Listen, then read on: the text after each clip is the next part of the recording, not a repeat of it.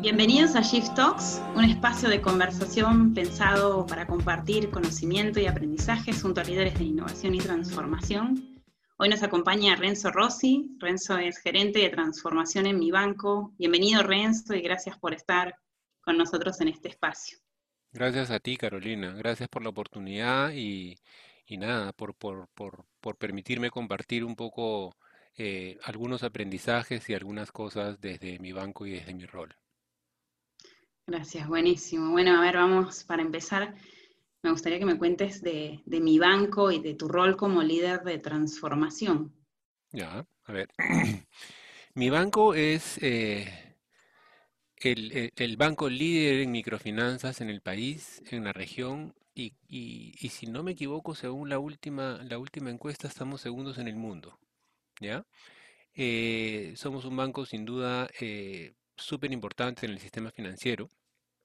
Eh, hace aproximadamente 40 años empieza esta historia y empieza como una ONG, ¿no? Con lo cual hay un, digamos, una esencia de ayuda hacia otra persona que lo necesita, ¿no? Es, ayudar a que progresen, ayudar a que se desarrolle otra persona en función a un financiamiento para algún proyecto en particular.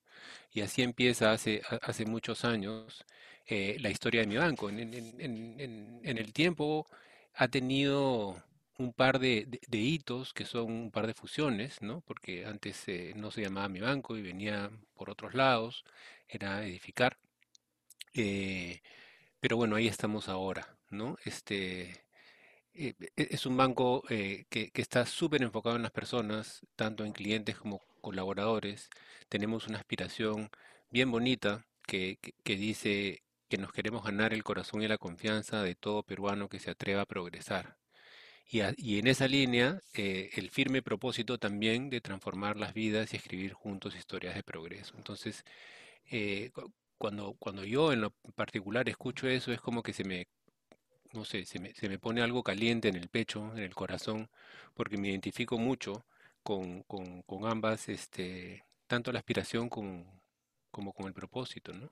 Todo al final tiene, tiene como gran objetivo hacer que el modelo, el modelo de negocio que tenemos, la fórmula con la que venimos trabajando en estos años y aquella, y aquella manera eh, de, de, ejecutar las cosas y de conectarnos con las personas siga, siga existiendo y sea escalable en el tiempo, ¿no? Eh, mi rol, entonces, como gerente de transformación, que está asociado bastante a la innovación, eh, tiene como principal objetivo eh, retar este modelo de negocio de manera permanente y tratar en esa línea de encontrar posibilidades nuevas con habilitadores tecnológicos y de innovación que permitan llegar a muchas más personas, a, muchas más, a muchos más micromercados, eh, y por qué no también a los que ya llegamos ahora de una manera mucho más eficiente, mucho más clientecéntrica, con una experiencia bastante mejor y así poder seguir honrando este compromiso que tenemos con, los clientes. eso es lo que hago. Interesante. Y, haber habiendo escuchado este, un propósito tan sólido este, y un propósito mm, eh, tan, tan ambicioso, podría decirse a la vez, eh, sabiendo de la importancia de, que tiene la definición del propósito en las organizaciones, em, ¿cuál es eh, el rol o cuál es la importancia que tiene em, la cultura, contar con una, cultura sólida en, las organizaciones y cuáles son los beneficios de, tenerla? ¿no? A ver, para mí eh, la cultura te diría que es lo principal, ¿no? E, es es el paraguas de, todas las organizaciones y, por lo tanto eh, la que sincroniza y producto de la cual todas las decisiones, todas las acciones, todas las, las cosas que la organización eh, puede hacer eh, o servir o vender o interactuar con alguien este, ocurren. ¿no? Creo que sin, sin una cultura sólida, integrada, eh, con la que los distintos colaboradores o, compañeros, en el caso de mi banco, eh, se identifiquen, es, un requisito, ¿no? O sea, si, si, si eso no ocurre, entonces eh, e, es una prioridad a atender, ¿no? Creo que la cultura es así, es así de importante y neurálgica. O sea, te define, te traza una línea de comportamiento.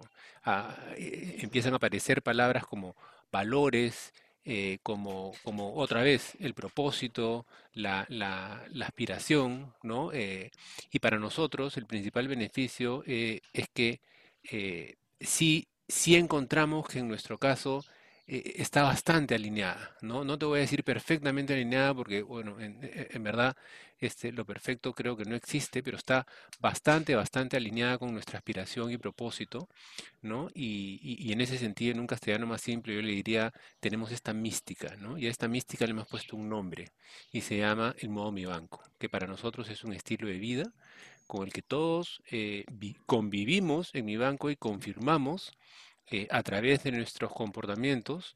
Eh, nuestro propósito y nuestra aspiración. Eh, nos basamos en, algunos principios culturales que es asesoramos, cuidamos, mejoramos, cooperamos y jugamos limpio.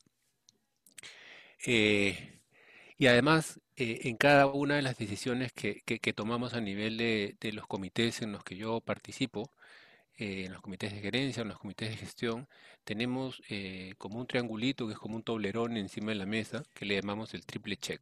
¿no? Entonces, cada una de las decisiones o cada uno de, la, de, los momentos en donde tenemos que, que, que, optar por alguna alternativa o tenemos que, que decidir algo relevante, ¿no? Eh, le llamamos la confirmación del triple check. ¿no?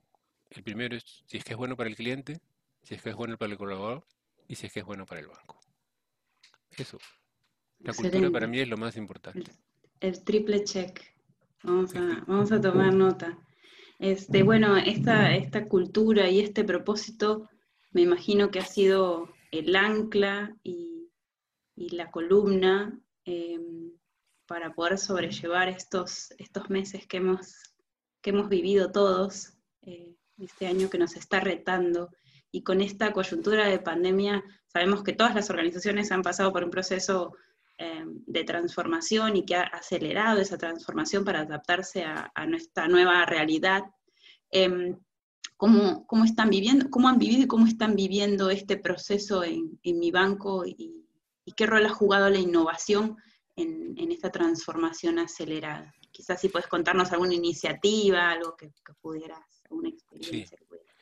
A ver, este, sí, la coyuntura creo que nos ha agarrado a todos, pues, este, por sorpresa, ¿no? Es una, es, es, de la noche a la mañana cambió absolutamente eh, todo lo que tú hacías hasta el día anterior, la forma en que lo hacías, los temores que tenías, la, la, la, manera en la que interactuabas con el mundo, de un día para otro casi, por lo menos así fue como lo sentimos acá, acá en el Perú, este, todo cambió y hubo que muy rápidamente procesarlo y empezar a adaptarse, ¿no?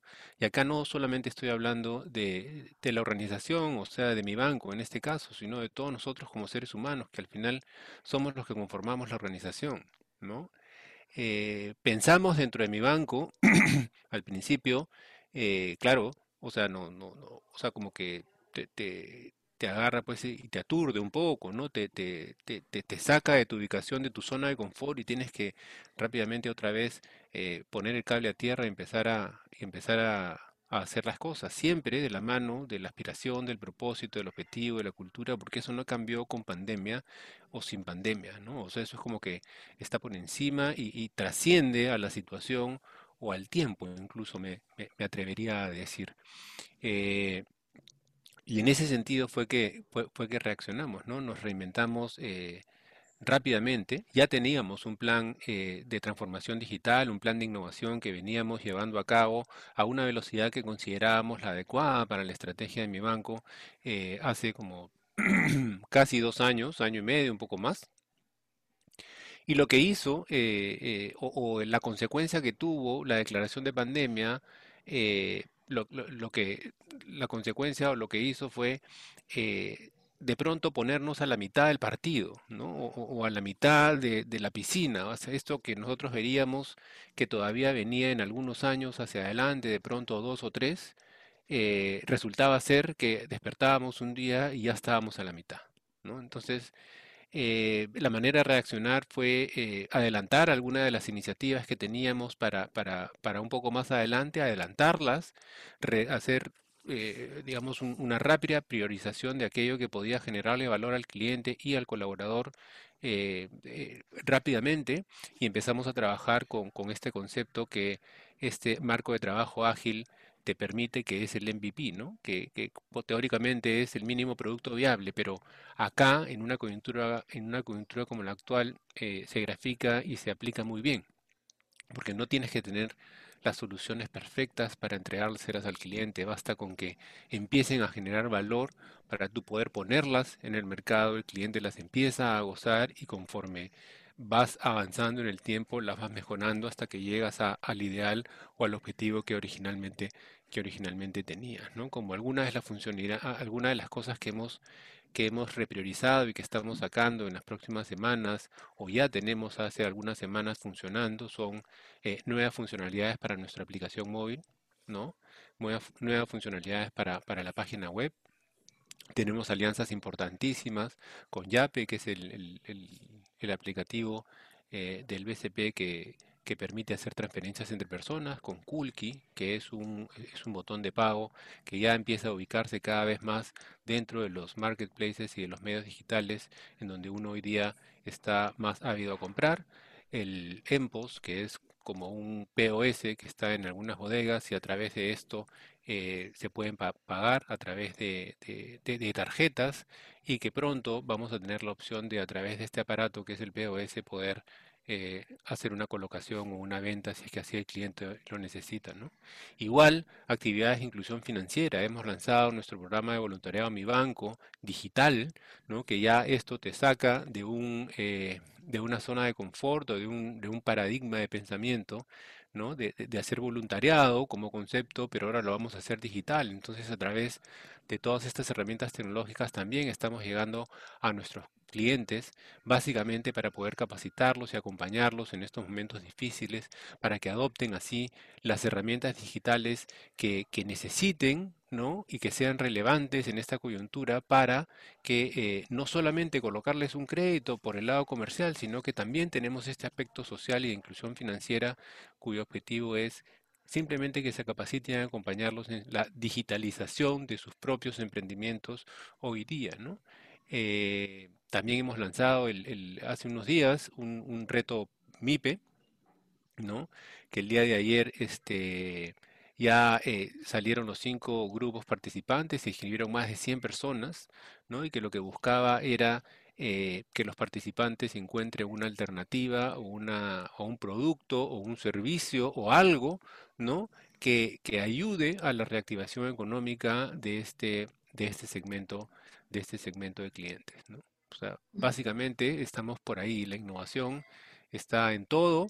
Para nosotros la innovación no es este, lo que decimos es no hacemos innovación, sino innovamos en lo que hacemos. ¿no? Eh, y me gusta esta sutil diferencia porque te enfoca a eh, aquel trabajo que hoy día tú estás haciendo y estás entregándole al cliente o al colaborador ¿no? Eh, a retarlo permanentemente y poder el día de mañana entregar muchísimo más valor eh, que el que estás entregando ahora, ¿no? Esto asociado a nuestra aspiración y propósito, o sea, por eso te decía, el tema cultural está perfectamente para mí, o casi perfectamente eh, alineado. Sí, interesante porque es una transformación global, porque el, el, motor es el, la cultura organizacional, ¿no? Entonces, Así en las personas no hay nada, ¿no? Exactamente, esa transformación como holística y esta apertura a transformarse en los diferentes em, aspectos, roles. Em, sí, eh, interesante eh, lo, que cuentas. Y mm, quizás saber cómo has visto, em, ya ustedes que han, sufrido esta transformación o esta apertura a, trabajar con el ecosistema, con todos los proyectos que comentas, ¿crees que en general en, el sector finanzas o en las empresas peruanas em, esta coyuntura ha acelerado la innovación abierta? ¿Crees que ha generado mayor apertura para innovar de manera colaborativa? ¿Cómo lo has visto? Mira, eh, yo, te respondo eso con un contundente sí, ¿ya? Y un contundente sí. eh, creo que así como mi banco, muchas empresas en el país ya venían eh, desarrollando sus estrategias de innovación y dentro de esto la innovación abierta, eh, la transformación digital o como, cada una de las empresas eh, ha preferido llamar, ¿no? Eh, y, y- y- y cada uno venía a su velocidad, como te digo, nosotros hace año y medio ya teníamos y veníamos trabajando acá y veníamos trabajando a una velocidad que consideramos que era la que la adecuada para, para nuestra estrategia. Esta coyuntura sin ninguna duda nos ha impactado y para los que ya estábamos trabajando en esto, lo que ha hecho es acelerar. Y para los que no estaban trabajando en esto todavía o lo tenían en un plan, los ha hecho que no tengan más remedio, ¿no? Porque, claro, en una, en, en un contexto en el que físicamente es muy difícil el contacto y en empresas de servicio o en empresas, en este caso financieras, en donde el contacto era el modelo de negocio por, por, más de 30 o 40 años, ¿no? Eh, claramente no iba a poder seguir eh, viviendo o sobreviviendo en estos días o, meses o semanas en donde no, o sea, no podía salir a la calle, ¿no? Y ahora que ya puedes, igual la- la- las personas no están tan dispuestas a salir, ¿no? Porque, porque siguen teniendo el temor y toman mucho más cuidados de los que antes para hacer lo que tienen que hacer. Entonces, este, en efecto, ¿no? Eh, yo creo que la innovación abierta hoy día es eh, una oportunidad, siempre ha sido una oportunidad, pero se, se juntan, eh, digamos, los elementos que permiten que la, la- descansemos sobre ella y la utilicemos para poder tener este, algunas soluciones o algunos, algunos eh, eh, respuestas a problemas muchísimo más rápido, ¿no? Eso por un lado. Por otro lado, eh, ya hablando en general, eh, no creo que alguien lo pueda hacer solo. Como tú decías, ¿no? Lo más importante de todo esto, porque la tecnología al final es un habilitador. Los marcos de trabajo son marcos de trabajo que te permiten hacer cosas de una manera diferente o obtener resultados de pronto diferentes. Pero detrás de eso estamos nosotros, que somos los seres humanos, ¿no? Que ya sea que esté en mi banco o en Shift o en otro, creo que la única manera eh, que tenemos y en la que yo en lo particular considero que, que ese que en la que hay que apostar es en ayudarnos los unos a los otros, ¿no? O sea, eh, juntos es eh, la única, la única forma que en mi, en mi opinión vamos a salir de esto muchísimo más rápido de lo que pensábamos. O sea, el futuro eh, yo lo veo positivo. Creo que vamos a salir de esta crisis y vamos a, a- a- encontrar, este, ¿cómo se llama? Una nueva normalidad que ya la estamos viviendo, pero sin ninguna duda vamos a salir mejor de lo que hemos entrado.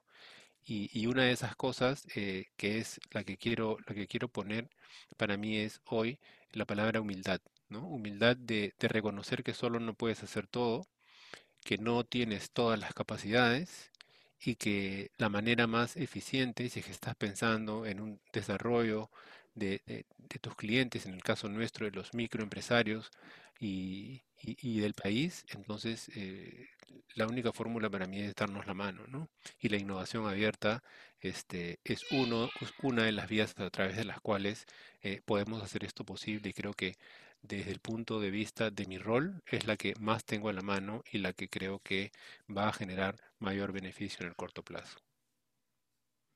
Ex- Excelente. Este, rescato ahí tus palabras, humildad, colaboración, descansar en el otro, eso me gusta.